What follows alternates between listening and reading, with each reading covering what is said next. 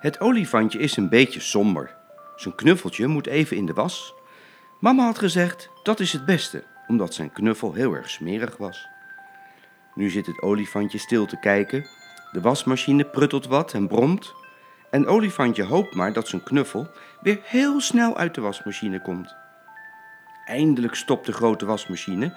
Hij ziet zijn knuffel liggen voor de ruit. Het wasmachinedeurtje mag weer open. Er komt een kletsnat knuffelbeertje uit. Het olifantje snikt. Dat is toch zielig? Maar mama zegt: Vertrouw nou maar op mij. Ik stop hem eerst nog even in de droger. Dan is hij zo weer lekker warm en blij. Een uurtje later zit het olifantje aan tafel met zijn knuffel naast zijn bord. Hij zegt: Wat ben ik blij dat je weer droog bent. Ik hoop maar dat je nooit meer smerig wordt.